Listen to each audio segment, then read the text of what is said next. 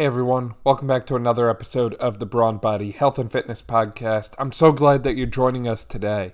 Today I'm joined by Dr. Will Crane from PT Final Exam, and Dr. Crane and I are going to be discussing different strategies and things that you can do to prepare for and learn from the major tests and exams that kind of pop up across the course of life, and that can relate to academic pursuits or different tests that pop up in your day to day life and your career, and so much more. And I personally have benefited greatly from Dr. Crane's advice and his online courses. I've used his courses to help myself prepare for my board exam for my doctorate of physical therapy and I am a huge fan of the way his team and he approaches everything. And I cannot recommend the PT final exam courses enough if you are someone who is going to be taking the NPTE exam. I think they do a great job preparing you for it. And I'm excited to work with Will today to kind of dive into different things to help you prepare for the exam, keep your mind right, manage stress, but also take the stuff that you learn in preparing for an exam and apply it to the day to day life that you create for yourself afterwards. I hope you enjoy this episode. Will, welcome to the podcast. I'm super excited to have you on today, man. Happy to be here. It's a pleasure to finally connect. I know that it always takes a little bit to get these things scheduled and connected, but thank you. Appreciate you. Yeah, and you know, I've listened to your voice for dozens and dozens of hours trying to prep for my board exam and as we were talking, I successfully passed which I do accredit in part, at least, to you guys at uh, PT Final Exam. Though you guys do great work. For people who aren't familiar with you, your company, everything that you've been doing, would you mind filling them in a little bit about you? Yeah, sure. So I'm a physical therapist. I graduated 10 years ago, I guess 11 years now. 11 years ago, graduated. I continue to practice as a PT. And I started 10 years ago, I started PT Final Exam, an NPTE preparation company really the goal was to to provide an awesome resource, make it very accessible for students. We've helped you know, many thousands of students get through the NPT. That's been kind of the the shtick that we've had over a PT final exam for for a long time now. But anyway, it's it's something that's worked out well, and obviously worked out for you. And I I'm just say congratulations. I think you did great. yeah, thank you, thank you. I appreciate it. And um, you know, as you were talking there, I realized the fact that you've done this for 10 years and you've helped thousands of people, you've seen a lot of student success stories, and you've probably seen some that they put in the time, they put in the work, and unfortunately they didn't quite make it through. What have you learned from working with you know physical therapy students as they approach what is you know the most important exam for them the one that determines if they get their license or not? What have you learned about their like habits and i'll say just overall strategies that they've used to be successful when passing that exam yeah so it's it's interesting you know there's a lot in that question about considering you know number one what what are the attributes of a successful student and then two, what uh, flip side of that are there such things as unsuccessful students and what are those attributes? So starting maybe first with what leads to a successful attempt on the exam, and really this is for, I think these are generally applicable applicable principles that can go through you know so many areas of our life, but the the attributes of of someone who is very successful and by very successful i'm talking about someone who who ach- sets a goal and achieves it sets a goal and mm-hmm. achieves it. Those who are successful are the ones that that tend to understand the road kind of again this is harkening back to stephen r. Covey and talking about seeing the end from the beginning. Uh, lately i've been talking to students about how you love the results of your efforts but you don't always love the process of getting there. This is a little bit of the you know you're running a marathon you're happy to have run the supposedly you're happy to have run the marathon but maybe you don't feel like it's the wisest or not even the wisest uh, maybe it's not the most comfortable thing while you're in the middle of the marathon or uh, in your when you're back to the studying process when you are in the middle of the study process you may find that you're not loving every moment of it maybe you wish you were doing something else maybe you're bored with it but you do love the results that will come this is namely a career in physical therapy. This is not the least of which a cash positive income versus outgo. Uh, and then, as we were, we mentioned a moment ago, to be able to have an influence on your patients and your patients' lives, there's a lot of very good and noble things about what you are doing as you prepare for a, a major exam like that. So, I guess the successful students are the ones that see why they're doing it, and then they put in the requisite time and effort to make it actually happen. And this usually boils down to adequate time.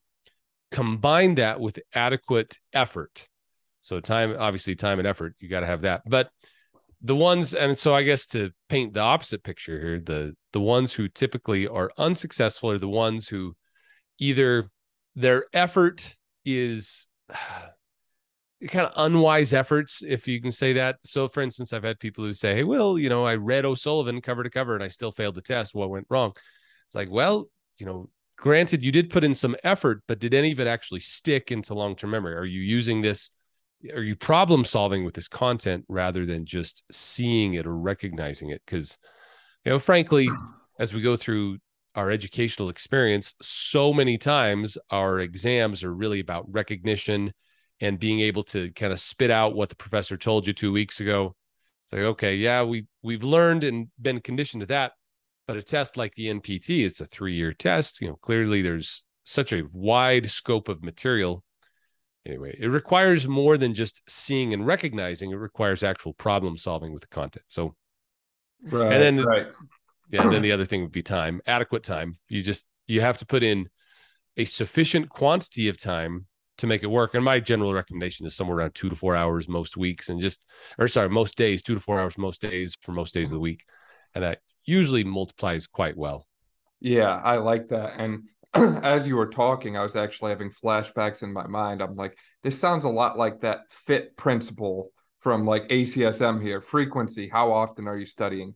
Intensity, are you focused and putting in good time, good hours studying? Or is it kind of like wasted time, you know, TV on in the background, music on, that kind of stuff? Yep. I get Yep. some people can study with that, but it's probably not as effective uh, overall time spent studying and then the type of studying. You know, one of the things I like to do was go for walks and listen to podcasts after I was done reading or reviewing a PowerPoint or lecture series. Is I'd just throw the podcast on and go for a walk and listen to some stuff. So it was a different type of learning, and it was a, a way to get up and move around, just kind of break up the monotony of sitting down.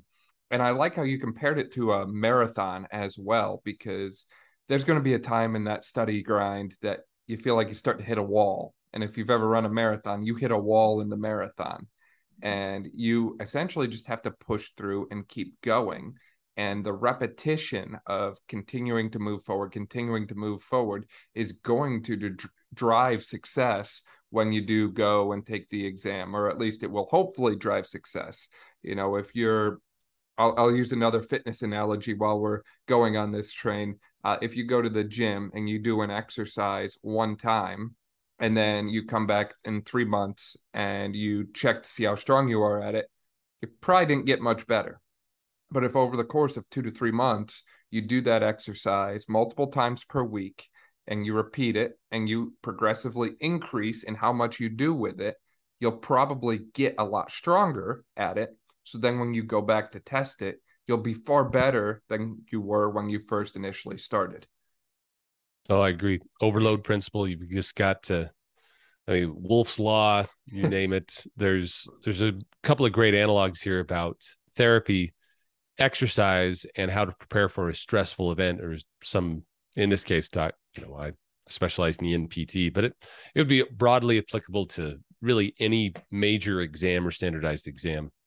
Right, right. And as you mentioned, there can be some stress when you have something big like that. I certainly felt stress going through school. I shared uh, on a podcast recently, I failed two of my first exams in PT school, which is never the way you want to start your journey.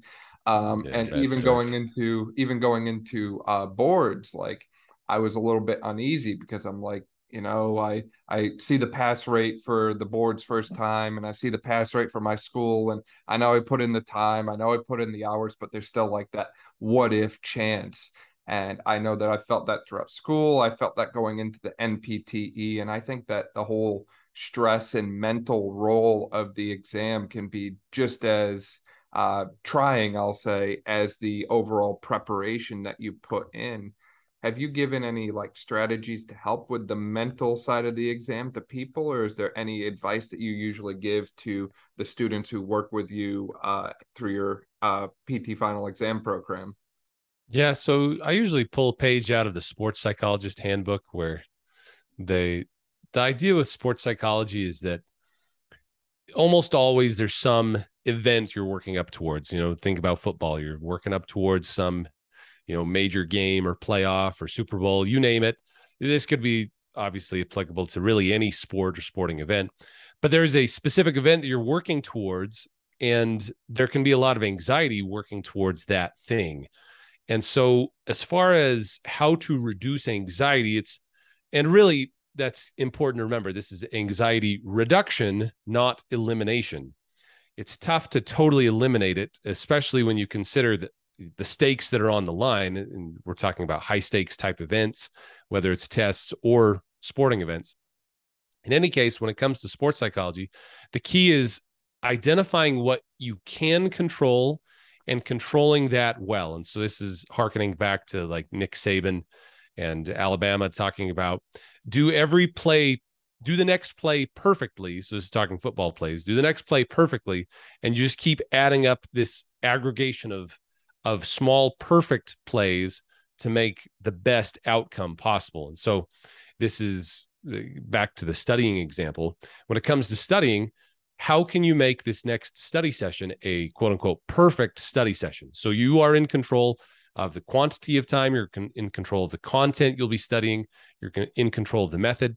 And typically, when you are in control, you feel less anxiety. And so it's it's all about identifying and staying in control of the things that are in your control.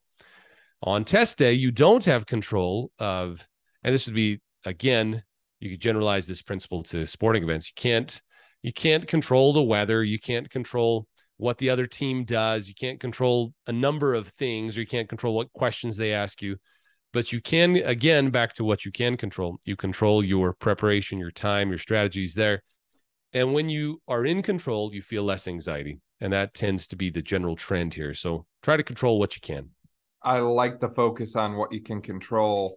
And I remember when I went into the test day there, I was trying to control everything I could, but there's some things that although I wanted to control them, I couldn't. So I wanted to be smiling on my picture that they take uh, for your exam ID, and they didn't allow smiles. I wanted to go in happy and I wanted to come out happy, but unfortunately, I couldn't do that.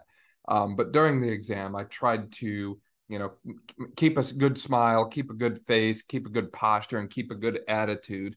And I know that some people might say, well, you know, that doesn't, that's not enough to make or break the whole exam. And you know, as far as like content recollection, sure. You know, me sitting like this, upright, nice, good posture versus like this slumped forward, it might not necessarily give me any additional information. But if it gives me a little bit more confidence and it gives me a little bit more just overall calmness through my body instead of just stress and anxiety and shaking around a little bit during the exam, then I'll probably perform better. I think in general, I found that I've performed best when I'm familiar with a situation. So when I go into, say, a PT evaluation for that matter, I definitely feel better when I know, okay, well, I've seen like, you know, a hundred patients with a knee problem before instead of just, hey, this is the first patient I've ever seen with this. It's it puts you a little bit more uneasy and on edge when it's your first time.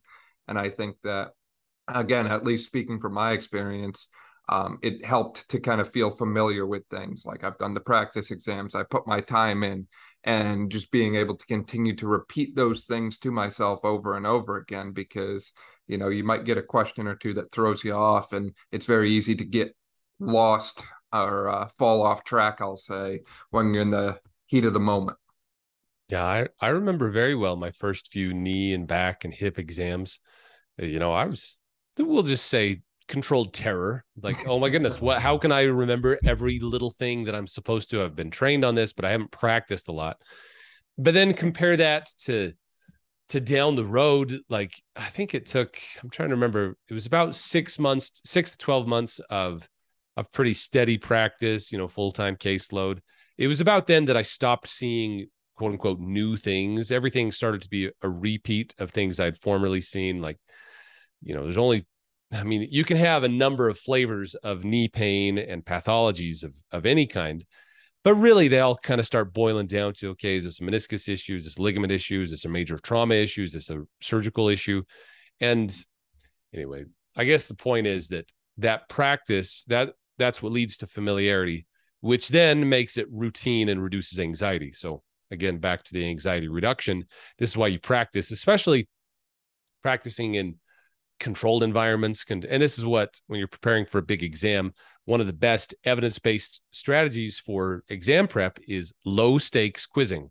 Low stakes quizzing because in a sense you are practicing how you will respond when questions come your way. So you're just practicing practicing practicing. But i would then take that one step well, what is it? It's not that practice makes perfect it's perfect practice makes perfect right? So you're trying to have good quality practice not just not just a quantity of practice. So it's back to again back to good quality good quantity. Yeah i think we all know this intrinsically but it's it's back to making that act that active planning process. You're saying to yourself okay how will i do the next thing really well? Yeah, and if you are going to make a mistake, hey, make it one you're taking one of those practice questions that doesn't really matter yeah. in the long term, be, long run, because well, I got a few practice questions wrong, believe it or not, and I uh, remember going into the exam and being like, oh yeah, I've, you know, I've seen a familiar question before, and I don't want to give any details about that because I know the NPTE protects the privacy, but I will say practice questions help, and it helps when you get one wrong, but then come back to it and you feel a little bit more confident of, hey, I made this mistake before. I'm not going to make the same mistake twice. You learn from the mistake that you previously made. Right. Well, see, that's where you and I differ. You see, I've never gotten a question wrong. I've gotten every. no, you're just oh, perfect. the number of questions I've gotten wrong over the over the years. Oh my goodness, the number of questions. But that's the thing. You just learn from your mistakes and say, okay, I'm not going to make that one again. Not going to make that one again. And before you know it, you've aggregated all these things where you will not just not get it wrong, or what is it? Not just get it right, but know it so well you can't get it wrong. Right. You mentioned before too about in clinical practice, it took you six to 12 months to feel confident with things like knees and backs and that sort of thing. Would you say you went through a similar learning curve when you started the PT final exam? I know at this point you've done it for 10 years. You're probably pretty familiar with the system. You've seen a lot of different students with a lot of different problems and issues, and you've kind of helped them work through a lot of them from what I understand. But at some point you had to start at it and it was first time and novice and all that well yeah i, I suppose that's my superpower is that i can you know find find my mistakes pretty quickly fail fast as so to speak. But um yeah it's it has definitely been a a slow aggregation over time of and i i like to think that i started with a good foundation but you know the number of times i've had people say well like just in fact just before we went live there was a, a question i was just answering from a student about somatognosia somatognosia which is the inability to, the perceptual deficit after a stroke where you cannot recognize your own body parts so usually we're talking about a stroke where let's say you have right-sided hemiplegia that right-sided hemiplegia you not just can't use the arm, but you look over and you wonder whose arm that is that's attached to you. Like there's just this this total disconnect or perceptual de- deficit related to your own body parts or the the awareness and relation of your body to the rest of your body. Anyway, so yeah, this uh, student just a moment ago was quizzing me on now. Will is somatognosia is that a a perceptual deficit associated with the dominant hemisphere, the non-dominant hemisphere? like, well, I'm gonna have to go look that one up.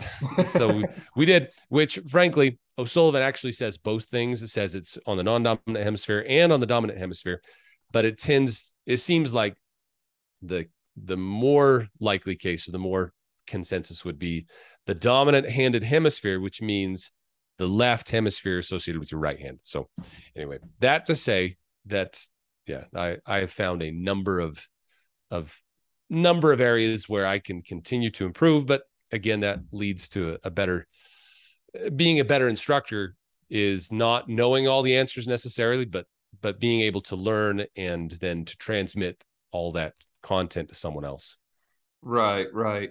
As you were talking about that, I realized um as we were talking earlier, I'm not really a neuro guy. So when you brought that up, I was kind of searching in my brain. I'm like, wait a second, I've heard this before, but what what is that again? Um, and as we were talking earlier, I am not a very passionate studier of neuro materials. I felt like when I was in school, I really had to like it was like dragging nails across the chalkboard to try and get me to actually study neuro. Like I could come up with anything else that I would want to do.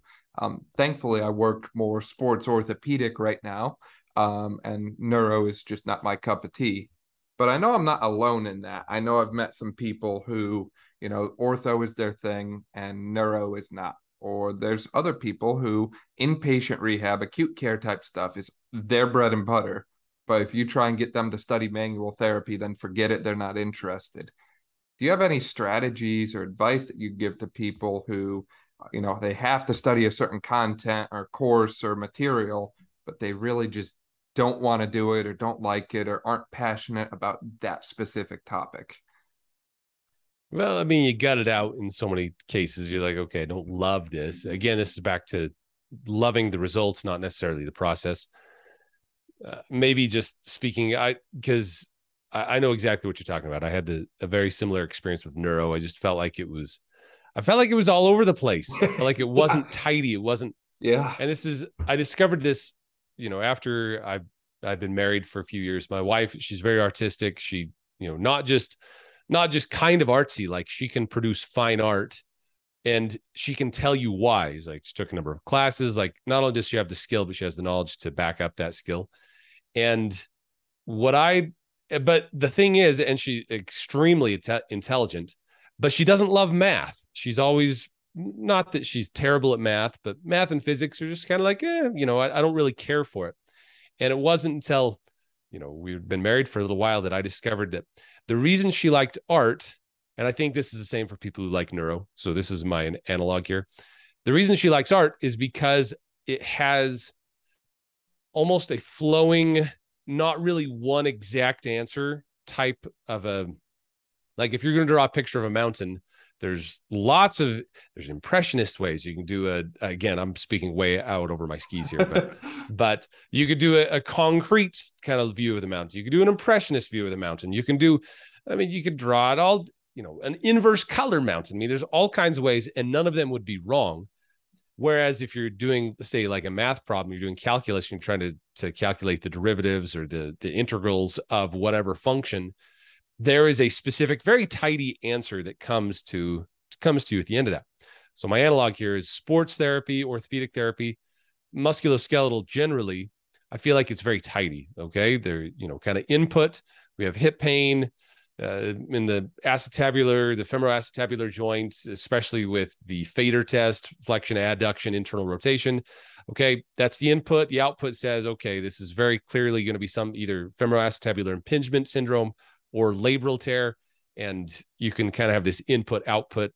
I feel like it's very tidy. And then you carry that on to the next step, not necessarily cookbook, but you take it to the next step where you say, okay, here are the impairments. I found what's wrong. Now I can clearly fix it. There's kind of that input output.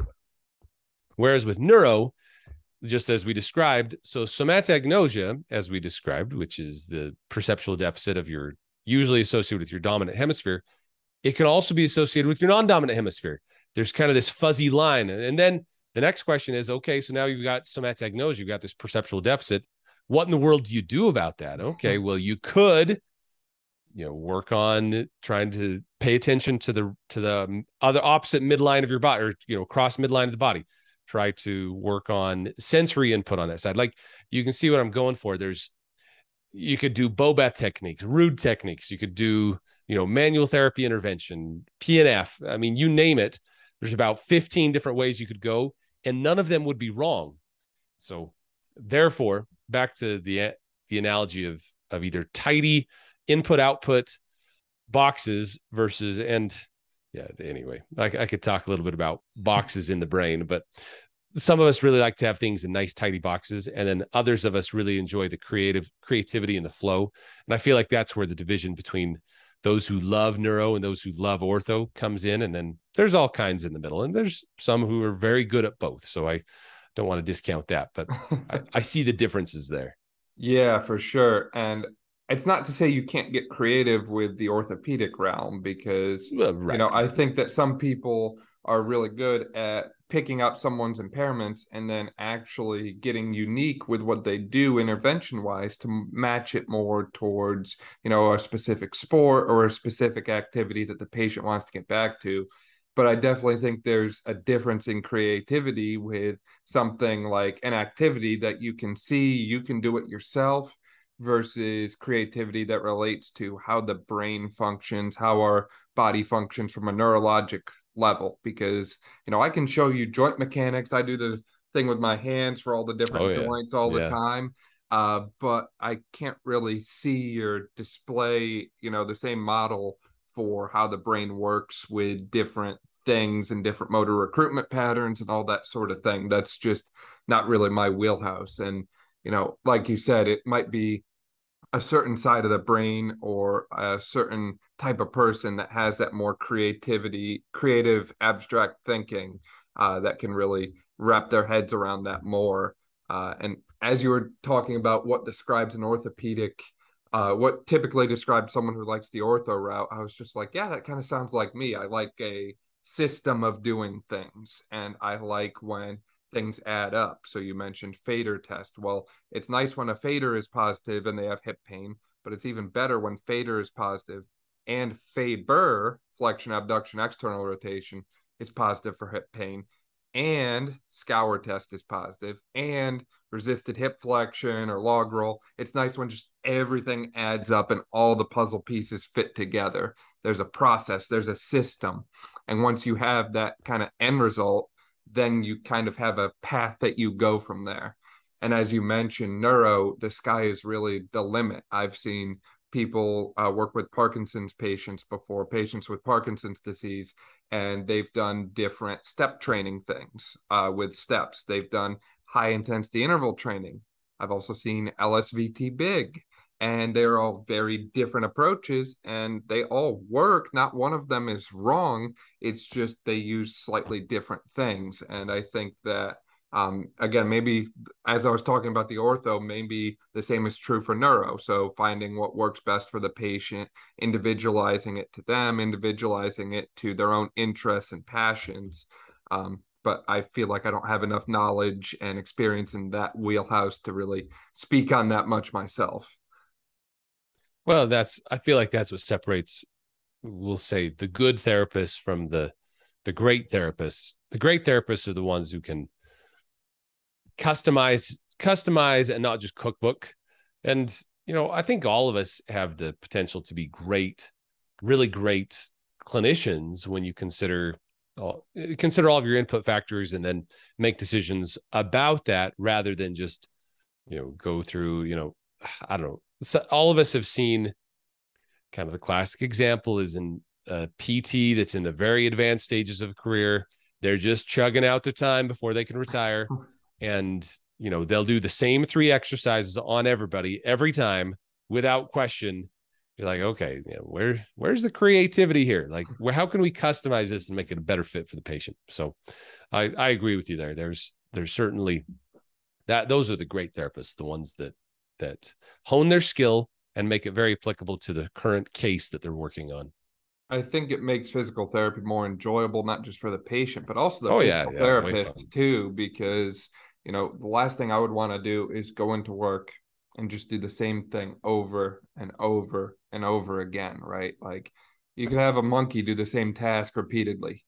I want to be able to think critically and think outside the box and try new things. Right. And I think that if you can do that, it kind of ignites like a passion or a fire within yourself that sets you up for more of a successful career long term.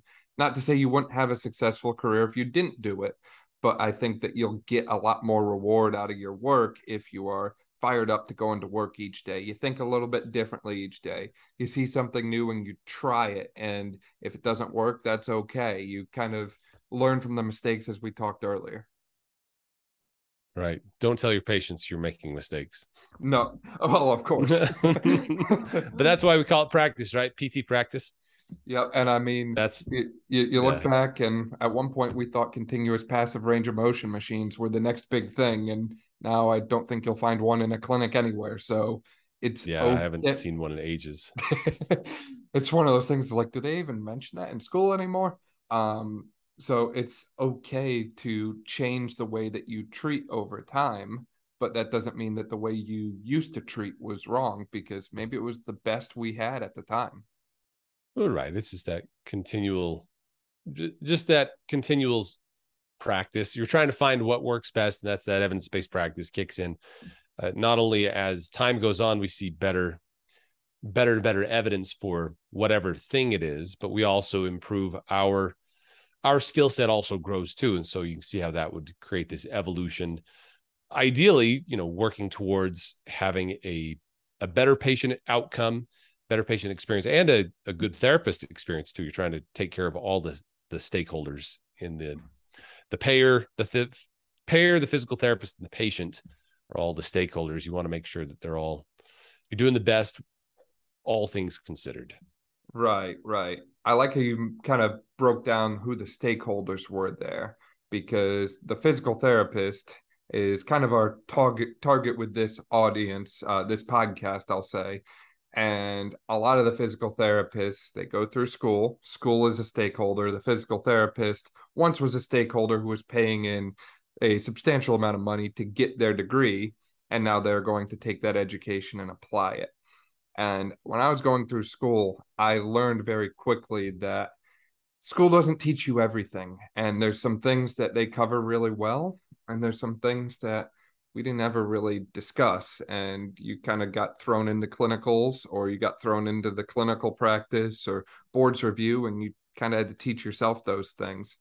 Have you noticed that there's been any certain trend of things that schools kind of skip out on or omit in their programs that you end up filling in for students in preparation for the exam? Or have you noticed that um, students have come to you and said like hey you know i didn't hear about this in school. I didn't hear about this in you know the prep course but now that i'm practicing i've been hearing more and more about this certain thing. I don't know there's any one thing specifically. I mean i've unfortunately i've talked to a few students who've had university experiences where I mean, we'll chalk it up to just either inadequate or poor instruction, and especially in the Zoom era. Yeah, and, and you went through that where you had yep. to, to do basically half PT or maybe even all of PT school online. But the the ones that always puzzle me a little bit, I I see why they're doing it, but I don't understand the exact how.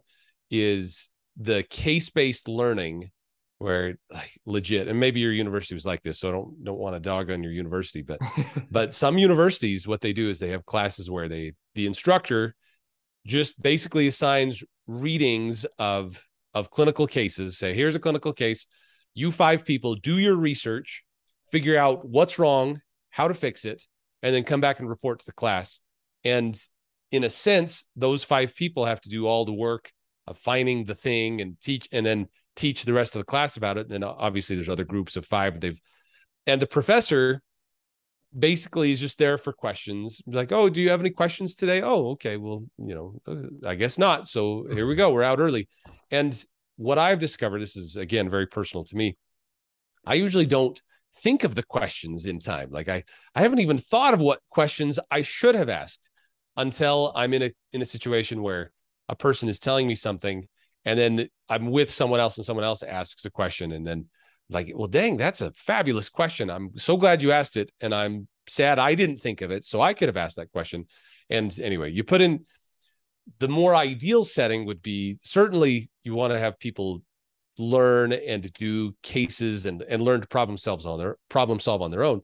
However you've got to have that instructional component too. And this is where you know, as far as you know, class experience, like for instance, a silly little thing, the Borg rating of perceived exertion scale, the Borg RPE scale, six to 20. I always wondered why it was such a goofy scale. It goes from six to 20. And maybe, again, maybe you have the same experience, maybe you don't. But it wasn't until I was out of PT school and actually practicing before I finally discovered 6 to 20. It correlates to heart rate. 6 times 10 is 60. That's your resting heart rate. 20 times 10 is 200. So the idea with the Borg RP scale is that it would correlate, have some correlation to heart rate. And I feel like in so many cases, and uh, the number of students I've told that, and they just have this light bulb moment like, whoa, there's a reason for that. Again, it's back to having good instruction, someone who will kind of show you the ropes and tell you this is the why. This is why they have this goofy scale from six to 20. It's because correlated heart rate. Anyway, just as as a silly example there, but there's numerous cases like that where either they never learned it, no one ever told them. And that's again where I get to have all the fun of giving them these aha moments like, oh, that's why. That's why we did that thing. Yeah, for sure. I love that analogy and that example specifically. Um, my school, I was fortunate enough to have what I thought was a pretty decent program of there was a lot of lecture based material. So a professor actually presenting and teaching the course material. But a majority of our classes had either a lab component, a hands on component built in. And if they didn't, then the professors almost always found time to get a hands on component. So there'd be like one or two days where the lecture was cut shorter and we would do more time learning through the case type stuff. But the thing is, the cases was all based on material that they had just presented maybe the previous week. So it wasn't necessarily a self taught approach of you do the reading, then you just come into class, do the case, and then you leave. It was more of we're going to teach it to you, and then we're going to see if you can apply it. And I actually noticed something similar when I went through your course is you did a lot of content review during the week. And then on the weekends, you would do uh, practice questions and recall type stuff. So it was a period of learning and then a period of applying it. And I found that that approach tends to work very well for me. And I would imagine it works pretty well for other people too, based on, uh, you know, your own results and the results of other people that I've seen um, and worked with in the past is just being able to learn something and then do it, learn it and then apply it instead of just learn it and then learn it again, learn it again, learn it again, and not apply it until you know the big day per se. Yeah, agreed. That's again, I I totally concur. That's the way I prefer to learn, and I feel like that's the most evidence based way to learn is where you have content instruction content retention and then follow that up with low stakes quizzing. And that's where you see the best best improvements in long-term memory and then subsequently problem solving on exam day. Right and as you've as we've been talking you know you've mentioned evidence-based learning and a lot of different tips and tricks one of the things i also liked about your program is uh, i think it was mark specifically has the TikTok channel and he posts these different videos on like, you know, neurological type uh, conditions or neuro type lessons, but they're literally like a minute, minute and a half long TikTok. And I thought that was the coolest thing because I mean, how often do we find ourselves just kind of mindlessly scrolling and it's like next thing you know, we find something that like catches our eye and we watch the whole thing and we actually learn from it.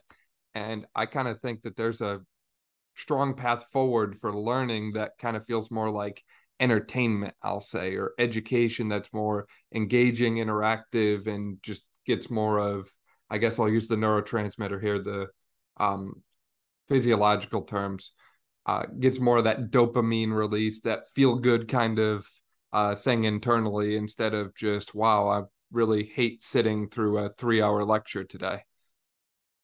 No, I agree. Yeah, game based learning uh, quiz based learning all those are way better than just way better than just sit and hope to absorb it type learning so that's why i'll i'll bet you you know in all your listeners too but i'll bet you your favorite instructors if you were to think back to the characteristics of your favorite instructors over time they'd be ones that taught you certainly they taught you but you didn't feel like you were being lectured at. You'd be problem solving together or they'd tell you the why and then they would ask you a question about it or they they would do things that would make you thoughtful about the material rather than just hateful about the material like oh i hate this. Why are we doing this? Rather they would do something that would be would be enjoyable.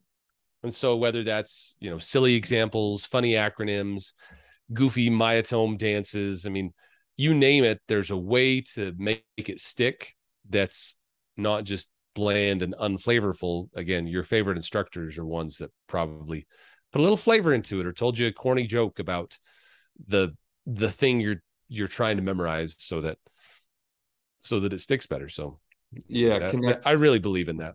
Connecting what you don't know to what you do know. Like I guarantee you, even a third grader could show you a good basketball shot, but not everyone could take a basketball shot and realize, hey, this is a great way to get the entire upper extremity myotomes in one mm-hmm. motion and then make a video about it. So again, I give you guys a lot of credit for what you do because I picked up a lot of little things from you and uh, I use those analogies with my patients a lot lately.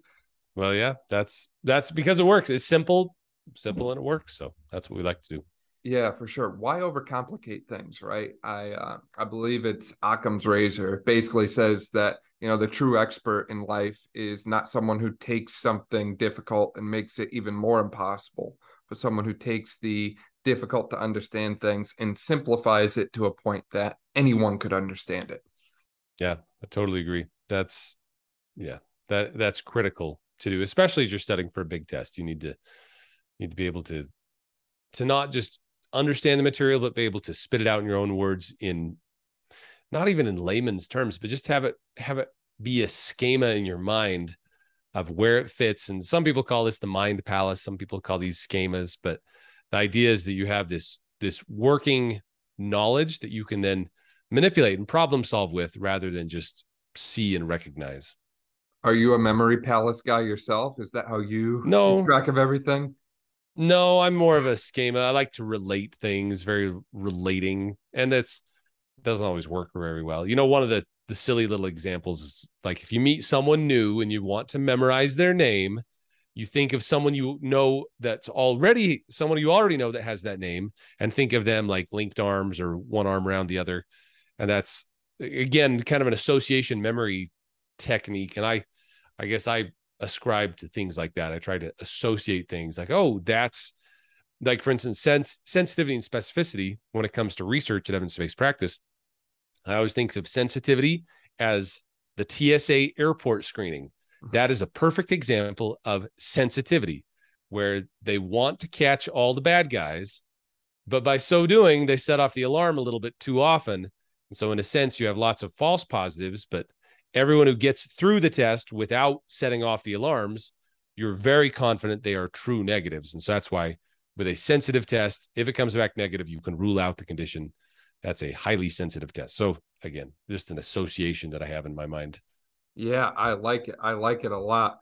Will, this has been a great episode, and we've touched on so many great points as it relates to physical therapy school, the NPTE exam, and the life after physical therapy, because there is a, or the life after the physical therapy exam, because while the exam can seem daunting, there is a brighter side on the other uh, end of it, I'll say.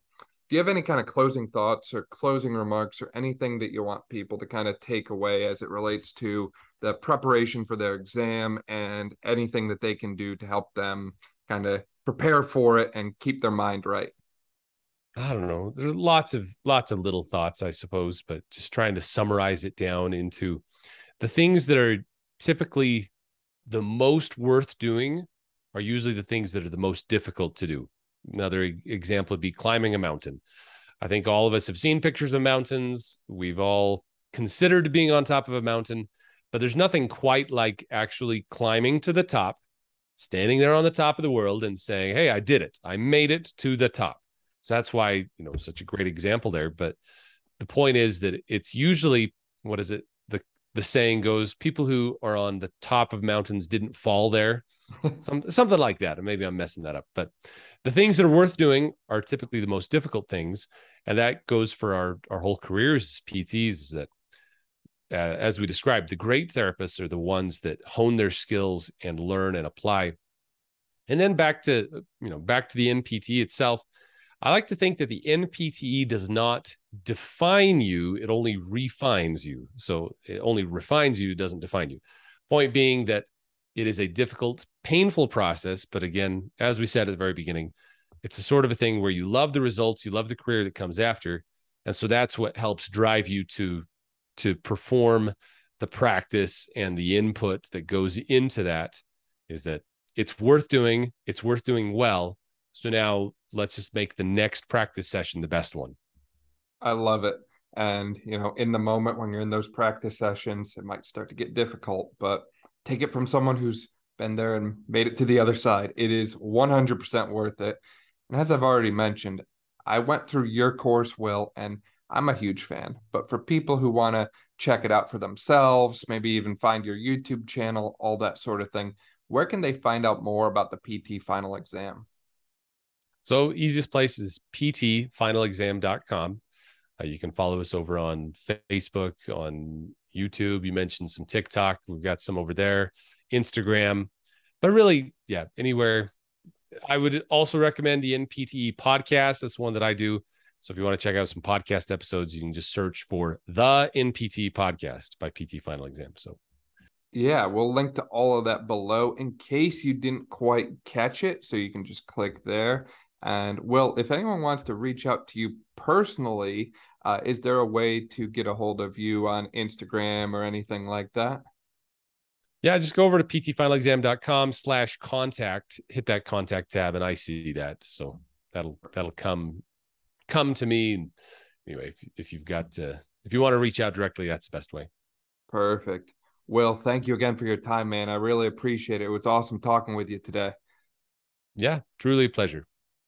Thank you so much for listening to this episode of the Brawn Body Health and Fitness Podcast. If you liked this episode, please make sure to share it with a friend, subscribe so you don't miss any of our upcoming episodes, and leave a review. This way, we can spread knowledge and motivation and help reach more people. Thank you again for listening, and I'll see you next time.